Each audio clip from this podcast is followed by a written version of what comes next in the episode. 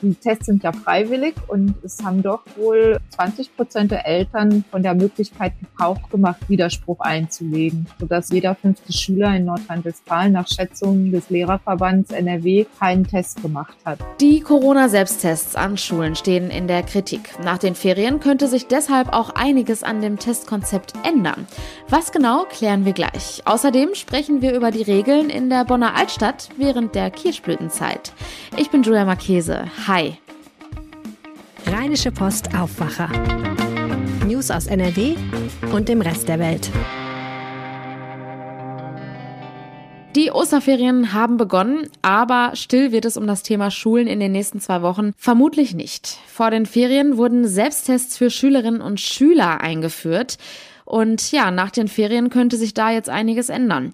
Denn bisher lief es mit den Selbsttests nicht ganz ohne Probleme. Meine Kollegin Kirsten Bialdiga, RP-Chefkorrespondentin für Landespolitik, hat die Infos dazu. Hallo Kirsten. Hallo. Es ging ja mit den Selbsttests schon ziemlich holprig los. Eigentlich sollten die Schüler zwei Selbsttests pro Woche machen können. Letztendlich gab es nur einen pro 14 Tage. Dazu kamen dann auch noch Lieferprobleme. Mittlerweile haben die meisten Schulen in NRW aber jetzt ihre ersten Testerfahrungen machen können. Wie ist es insgesamt abgelaufen? Es gibt ja fast 6000 Schulen im Land und von Schule zu Schule gab es da immer kleine Unterschiede auch wie das jede Schule dann gemacht hat. Die einen haben ihre Schüler in der ersten Stunde in die Aula geholt, andere haben es wieder anders gemacht und haben vor den Toren der Schule getestet. Also sehr, sehr unterschiedlich. Aber wenn man jetzt schaut, wie viele Schüler diese Tests gemacht haben, dann war es doch ein wenig enttäuschend für viele Schulleiter, denn die Tests sind ja freiwillig und es haben doch wohl 20 Prozent der Eltern von der Möglichkeit Gebrauch gemacht, Widerspruch einzulegen, sodass diese Schüler dann eben jeder fünfte Schüler in Nordrhein-Westfalen nach Schätzungen des Lehrerverbands NRW keinen Test gemacht hat. Was waren denn da jetzt die Gründe für, dass die Eltern Widerspruch eingelegt haben? Ja, da gibt es sicher unterschiedliche Gründe. Eltern, mit denen wir gesprochen haben, haben zum Beispiel gesagt, wie furchtbar ist es doch für ein Kind, wenn es positiv getestet ist und dann im Klassenverband da rausgezogen wird und alle auf einmal Angst haben, sich angesteckt zu haben. Also das ist ja ein ganz, ganz schlimmes Gefühl für solch ein Kind. Andere hatten aber auch egoistische Gründe und haben gesagt, na ja, nachher wird es positiv getestet und unser Osterurlaub ist in Gefahr. Also auch die Aussage gab es. Und wieder andere sagten, also diese Situation, das waren dann eben auch Lehrer vor allem, die das gar nicht gut fanden, dass sie das beaufsichtigen sollen, dass sie natürlich auch dann dabei sind, wenn alle Kinder auf einmal die Maske abnehmen, um diesen Test, das ist ja so ein Wattestäbchen, das man sich in die Nase bohrt, um diesen Test machen zu können und dann in dem Moment ja auch eine hohe Infektionsgefahr da ist. Das fanden die Lehrer nicht so gut. Und die Lehrer sollten ja auch dann noch dafür zuständig sein, diese Tests dann wieder zu entsorgen. Und das alles zusammen hat wohl dann dazu geführt, dass eben die Akzeptanz insgesamt nicht so groß war. Du hast ja jetzt schon gesagt, es besteht auch die Sorge, was denn ist, wenn ein Test dann positiv ist. Das ist ja vermutlich eine wirklich berechtigte Sorge. Es ist ja dann auch ein Risiko für Lehrer und Klassenkameraden, die zusammen in einem Raum sitzen. Wie gehen die Schulen damit um, wenn ein Test positiv ausfällt? Ja, es gibt dazu eine Handreichung des Schulministeriums. Da gibt es den Satz, der ein bisschen putzig klingt, wie ich finde, dass das eine pädagogische Herausforderung sei, wenn ein solcher Test in einem Klassenzimmer positiv ausfällt. Und ich glaube, jeder, der schon mal vor einer Klasse mit Siebtklässlern oder Achtklässlern stand, kann sich dann lebhaft ausmalen, was dann da los ist. Also wie groß die Unruhe ist. Also ich glaube, an solch einem Schultag ist Unterricht nicht mehr möglich. Kann ich mir nicht vorstellen, dass das dann noch funktioniert. Und daher, ich glaube, dass die Bedenken berechtigt sind. Das heißt, möglicherweise müssten die Abläufe der Tests dann auch angepasst werden? Es wäre schon tatsächlich die Frage, warum macht man es nicht so wie bei den Lehrern bisher? Die Lehrer wurden von medizinischem oder zumindest geschultem Personal getestet. Es gibt auch Schulen, da haben sich Eltern, die selber Mediziner sind, bereit erklärt und haben diese Tests durchgeführt, aber das gibt es eben nicht an jeder Schule. Und ja, also es wäre ja vielleicht auch denkbar gewesen, die Polizei, die ja sowieso schon die Tests ausgeliefert hat, auch nochmal zu bitten, die Tests durchzuführen oder anderes Personal, Freiwillige. Es gibt ein großes Freiwilligenregister mit medizinischem Personal, von dem der NRW-Gesundheitsminister immer gerne spricht. Also es gibt eigentlich verschiedene Möglichkeiten. Auch die Bundeswehr ist ja zumindest in Betracht zu ziehen, die diese Tests eigentlich dann so ein bisschen professioneller ablaufen lassen könnten, als es jetzt der Fall ist. Und auch vielleicht dann nicht im Klassenzimmer, sondern vor den Schulen. Optimal wäre es sicher, wenn die Kinder das zu Hause machen würden. Aber ich glaube, das ist nicht zu erwarten, dass alle Eltern das so gut hinbekommen. Wegen den genannten Bedenken und Problemen werden ja auch konkrete Änderungen gefordert. Was genau? Die Forderung ist zum einen, dass man auch diese freiwilligen Tests jetzt sein lässt und stattdessen eine Testpflicht einführt. Das kommt vom Lehrerverband. Denn es ist ja so, wenn jeder fünfte Schüler diesen Test nicht macht, dann ist die Aussagekraft ja auch gering. Also die Sicherheit und die Ansteckungsgefahr reduziert sich dann nicht entscheidend, wenn so viele Schüler den Test nicht mitmachen. Dann kann man es mit anderen Worten auch gleich sein lassen. Ich habe jetzt überspitzt formuliert, aber es ist natürlich eine deutlich geringere Aussagekraft. Und dieser Meinung ist eben auch der Lehrerverband und die sagen, ja, wir sollten dann doch besser eine solche Pflicht einführen und oder eben dafür sorgen, dass die Tests zu Hause gemacht werden. Du hast es schon angesprochen, wenn die Tests zu Hause durchgeführt werden würden, könnten vielleicht nicht alle Eltern darauf achten, dass alles ordnungsgemäß gemacht wird. Das ist dann wahrscheinlich auch ein entscheidendes Argument gegen die Forderung, oder? Ja, das ist wohl der ja, wichtigste Grund dagegen. Es gibt nun mal Eltern auch, die vielleicht keine Zeit haben, morgens sich um diese Dinge zu kümmern, die auch vielleicht nicht so gut Deutsch sprechen, dass sie solch eine Testanleitung verstehen oder eben auch Eltern, die ja es mit sich zu tun haben, aus welchen Gründen auch immer. Also ich denke mal, es ist nicht davon auszugehen, dass dann wirklich alle Schüler auch gut und ordnungsgemäß getestet werden.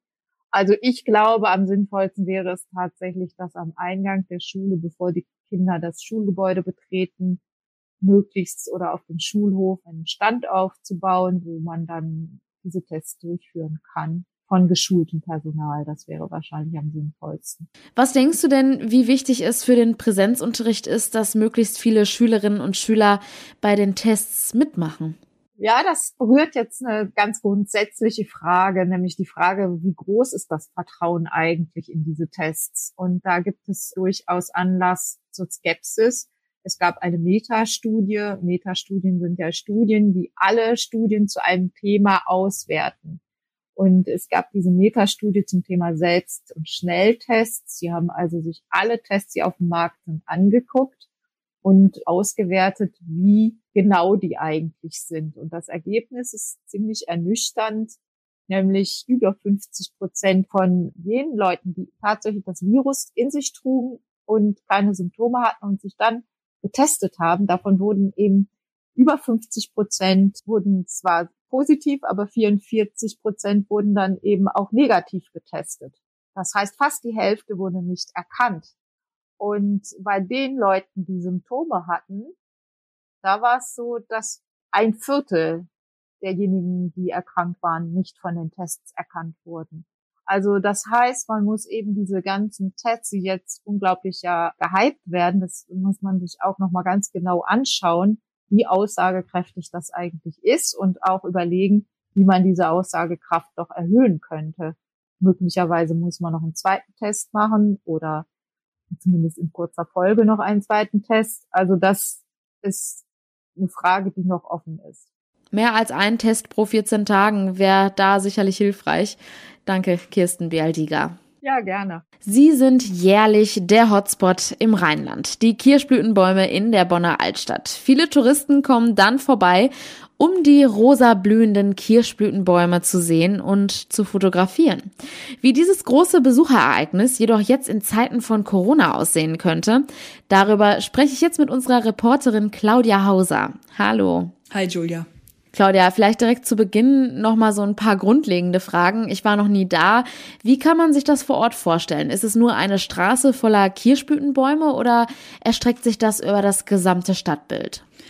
Das sind so einige Straßen in der Bonner Altstadt mit schönen Altbauten, die saniert wurden irgendwann. Und das sieht ziemlich spektakulär aus, äh, vor allem in der Heerstraße und in der Breitestraße, wo eben die Zweige dann mit den rosa Blüten die ganze Straße einrahmen und äh, deshalb laufen die Leute mit Kopf nach oben, mit Blick nach oben durch die Straßen und fotografieren. Das sieht wirklich ähm, sehr, sehr schön aus, wenn die alle in Blüte stehen.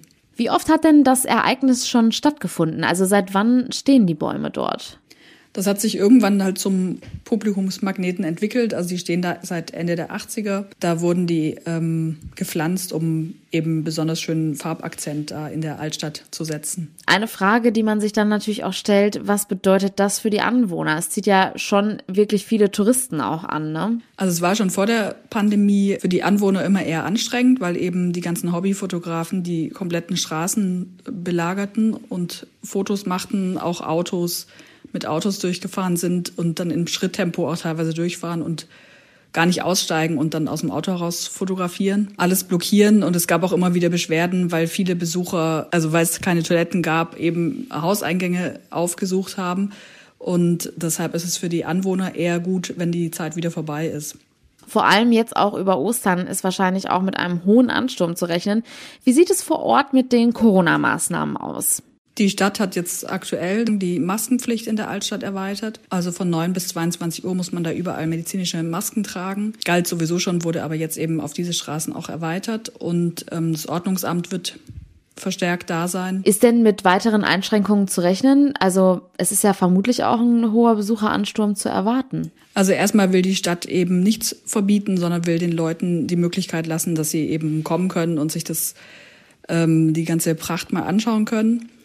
Und die, sie erhalten sich aber vor, dass die Zufahrtsstraßen und auch Parkplätze sperren, weil ähm, im vergangenen Jahr war es eben auch schon so, dass es schon kurz nach Beginn der Kirschblüte alles zugemacht werden musste, weil trotz der Appelle zu viele Besucher gekommen sind und es eben zu viel Gedränge gab in den Straßen, keine Abstände mehr eingehalten wurden.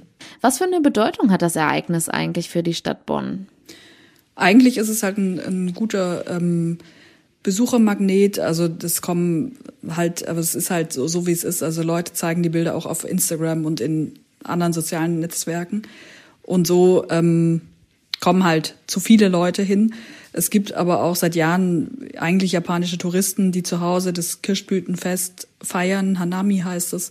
Und die auch bewusst auf ihren Europareisen extra Stopp in Bonn einlegen, um da Bilder zu machen. Also eigentlich ähm, ist es für die Stadt Bonn ein guter Publikumsmagnet, weil die Leute ja dann auch da bleiben und noch was essen und so. Aber das ist jetzt in Corona-Zeit natürlich anders, war letztes Jahr auch schon anders. In welchem Zeitraum kann ich mir denn die Kirschblüten am besten anschauen? Also man muss sagen, dass es jetzt erst anfängt. Es gibt jetzt erst ähm, so ein paar Blüten, die schon zu sehen sind. Also es ist noch nicht in, in voller Pracht jetzt.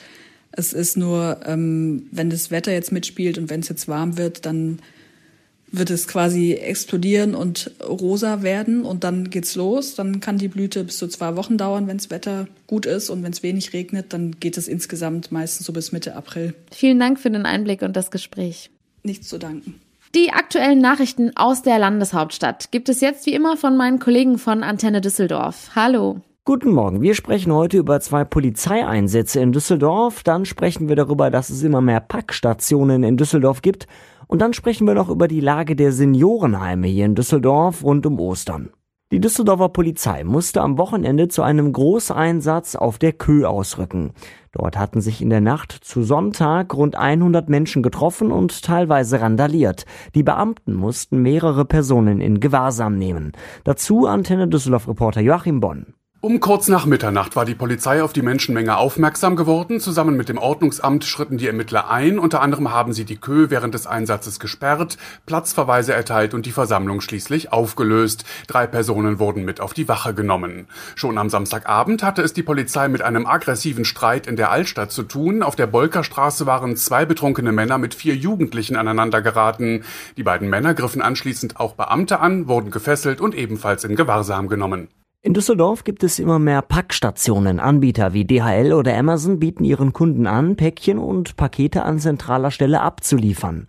Wir können diese Fächer rund um die Uhr öffnen. Von der Packstation aus kann man auch selbst Sendungen verschicken. Mehr Infos kommen jetzt von Dennis Krollmann.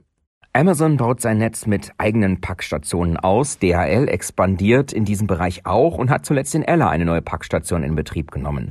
Umweltverbände und Verkehrspolitiker sehen in dem Service einige Vorteile. Einerseits verbessert sich die Luftqualität, wenn weniger Lieferwagen die Pakete direkt bis zur Haustür bringen. Gleichzeitig wird auch das zweite Reihe Parken dieser Fahrzeuge weniger. Sinnvoll wäre, die Packstation an zentralen Orten wie Tankstellen oder Park-and-Ride-Plätzen aufzustellen, so die Forderung von Verkehrsexperten aus dem Düsseldorfer Rathaus. Die Seniorenheime in Düsseldorf stellen sich auf die Osterfeiertage ein. Zwar werde mit mehr Besuchern über die Festtage gerechnet, trotzdem gehen sie nicht davon aus, dass es zu Engpassen kommen wird, so Christoph Wandt, Sprecher der Diakonie Düsseldorf. Trotzdem wird natürlich auf die Rücksicht der Besucher gesetzt. Wir bitten die Menschen natürlich in nicht allzu großen Gruppen uns zu Ostern zu Besuchen zu kommen, sondern die Besuche ein bisschen über die Tage zu verteilen. Dann wird es für alle Beteiligten etwas entspannter. Vor dem Besuch werden tagesaktuelle Tests vor Ort gemacht. Dabei unterstützt bis nach Ostern die Bundeswehr in den Einrichtungen. Außerdem werden in Düsseldorf weiterhin Freiwillige gesucht, die bei den Corona-Schnelltests helfen können. Weitere Infos dazu stehen auf antennedüsseldorf.de. Und soweit der Überblick aus Düsseldorf. Mehr Nachrichten gibt es auch immer um halb bei uns im Radio und rund um die Uhr auf unserer Homepage antennedüsseldorf.de. Vielen Dank. Und das sind die Themen, die heute außerdem noch wichtig sind. Trotz Auslösen der Corona-Notbremse wollen die meisten Städte und Kreise in NRW mit anhaltenden hohen Corona-Neuinfektionswerten das Einkaufen und den Museumsbesuch mit negativem Schnelltest weiter ermöglichen. Nach Angaben des Gesundheitsministeriums vom Wochenende haben 25 der 31 kreisfreien Städte und Kreise, in denen ab heute die Corona-Notbremse angeordnet wurde, das auch erfolgreich beantragt. Bei den Tarifverhandlungen für die Metall- und Elektroindustrie in NRW starten Arbeitgeber und IG Metall heute einen neuen Einigungsversuch. Sie treffen sich in Düsseldorf zur mittlerweile siebten Verhandlungsrunde. Die Arbeitgeber hatten am vergangenen Freitag nach eigenen Angaben für das Jahr 2021 eine Einmalzahlung von 350 Euro angeboten. Die Gewerkschaft wies dies als völlig unzureichend zurück. Die Geflügelpest in NRW breitet sich immer weiter aus. Zuletzt im Märkischen Kreis sowie in den Kreisen Warendorf und Paderborn und der Stadt Münster. Landwirtschaftsministerin Ursula Heinen-Esser berät heute in einer Online-Pressekonferenz über die aktuelle Lage und Konsequenzen. Schauen wir nun noch kurz aufs Wetter. Und da kann man auf jeden Fall schon mal sagen, der Frühling kommt. Die Temperaturen liegen heute zwischen milden 18 und 22 Grad. In der Nacht kühlt es sich dann aber wieder etwas ab und die Temperaturen liegen nur noch zwischen 7 und 3 Grad. Es bleibt aber wolkenlos und niederschlagsfrei. Das meldet der Deutsche Wetterdienst. Auch morgen wird es mild und dann sogar mit Höchsttemperaturen bis zu 25 Grad. Und das war der Aufwacher vom 29. März. Vielen Dank fürs Zuhören, habt einen schönen Tag und kommt gut in die neue Woche. Ciao. Mehr Nachrichten aus NRW gibt's jederzeit auf RP Online. rp-online.de